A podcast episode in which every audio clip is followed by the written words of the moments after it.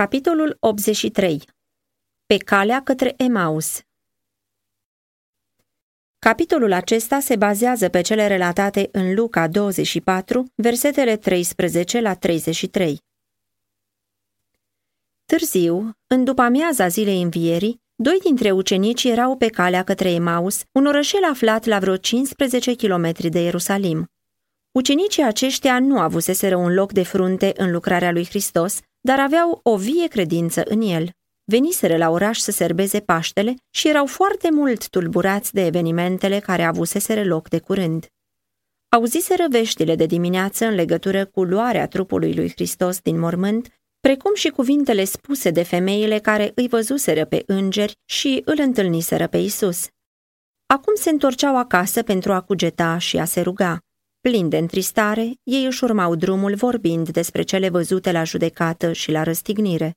Niciodată nu fuseseră atât de deznădăjduiți. Lipsiți de nădejde și credință, mergeau în umbra crucii. Nu ajunseseră departe în călătoria lor când li s-a alăturat un străin, dar erau așa absorbiți de necazul și deznădejdea lor, încât n-au privit la el de aproape.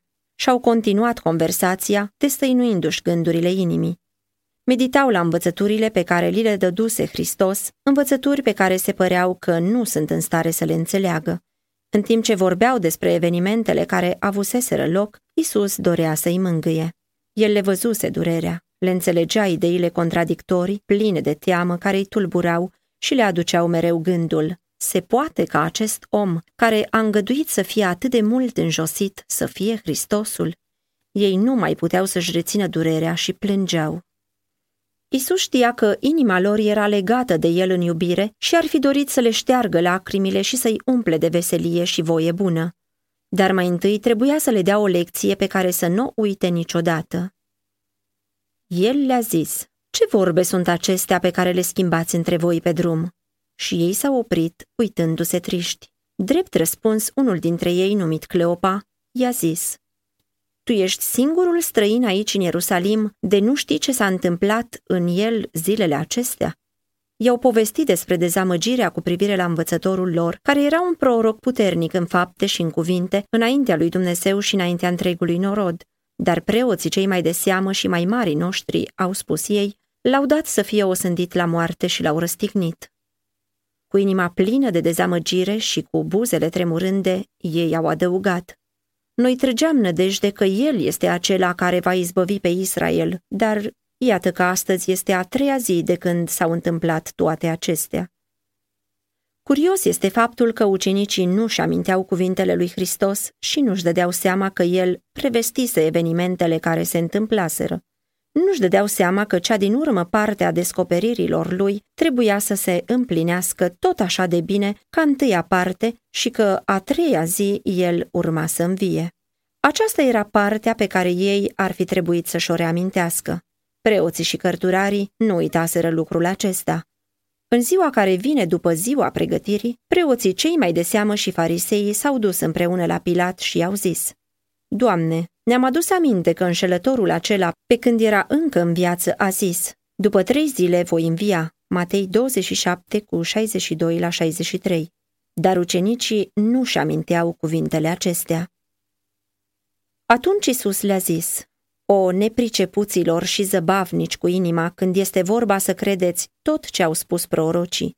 Nu trebuia să sufere Hristosul aceste lucruri și să intre în slava sa?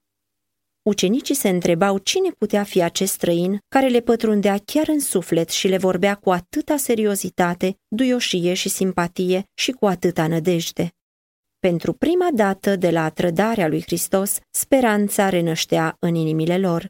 Deseori priveau la însoțitorul lor și gândeau că vorbele lui erau tocmai cele pe care le-ar fi spus Hristos.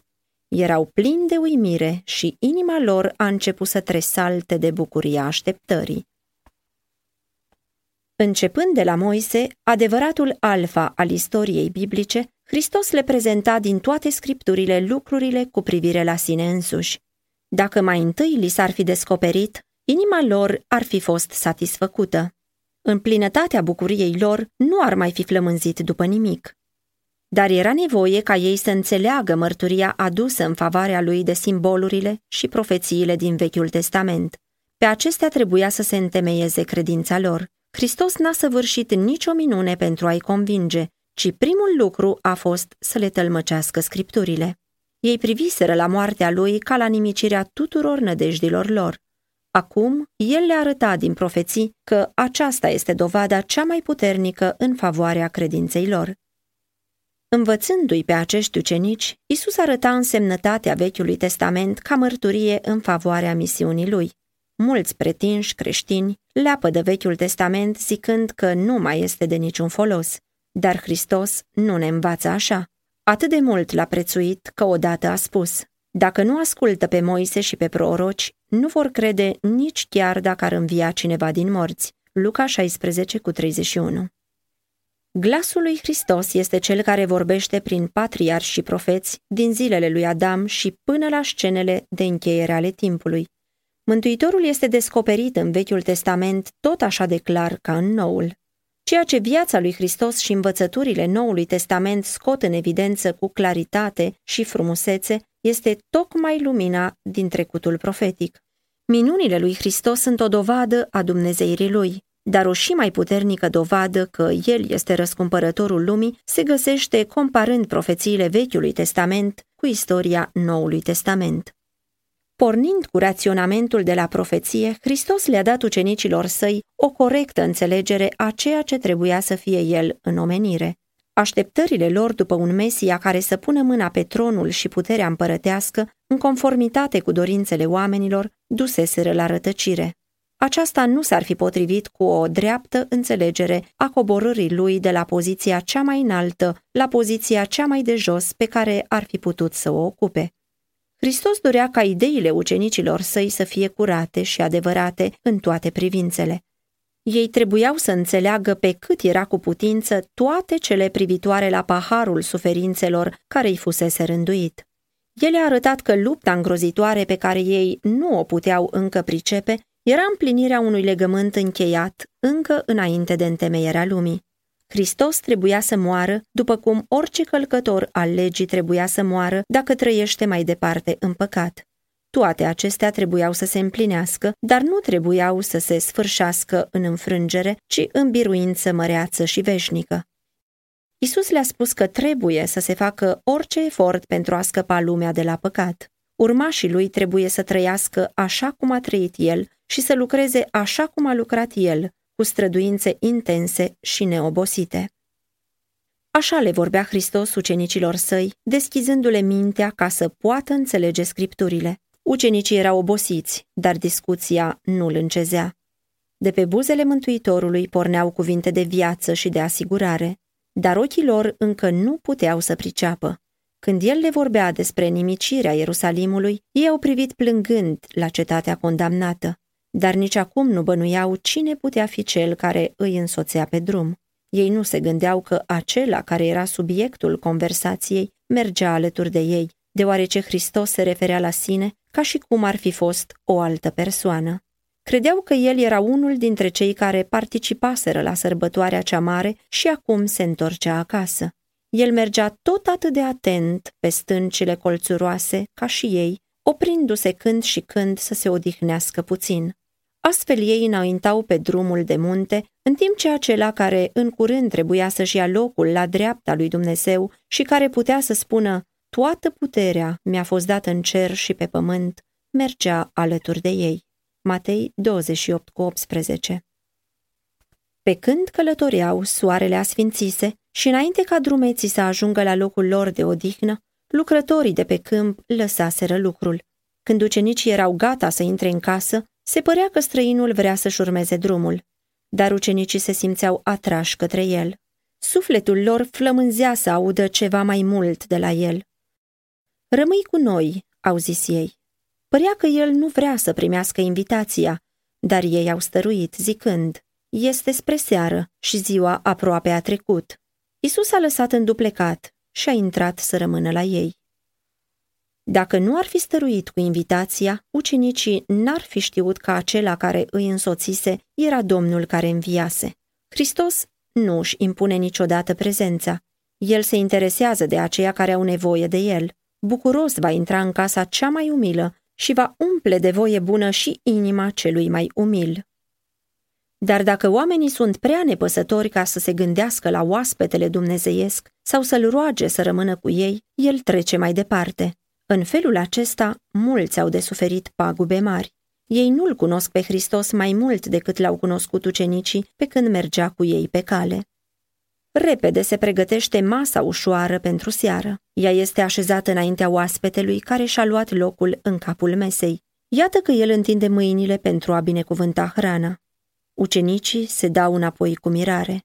Însoțitorul lor întinde mâinile în tocmai cum obișnuia să facă învățătorul lor. Privesc din nou și iată, văd în mâinile lui semnele cuielor. Amândoi strigă deodată. Este Domnul Isus. Am viat dintre cei morți.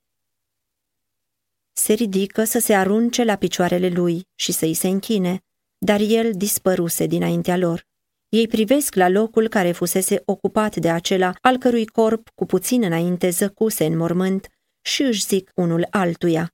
Nu ne ardea inima în noi când ne vorbea pe drum și ne deschidea scripturile. Dar având de transmis vestea aceasta mare, ei nu mai pot să stea pe loc și să vorbească unul cu altul. Oboseala și foamea dispar. Ei lasă mâncarea neatinsă și plin de bucurie, pornesc îndată din nou la drum, pe aceeași cărare pe care au venit, grăbindu-se să le povestească aceste lucruri ucenicilor din oraș. În unele părți drumul nu este sigur, dar ei se cațără prin locurile prăpăstioase, alunecând pe stâncile netede.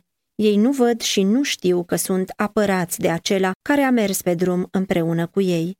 Cu toiagul de drum în mână merg înainte, dorind să pășească mai repede de cum îndrăznesc. Își pierd cărarea, dar o găsesc din nou. Câteodată alergând, câteodată împiedicându-se, ei merg înainte, având pe însoțitorul nevăzut mereu lângă ei pe tot drumul.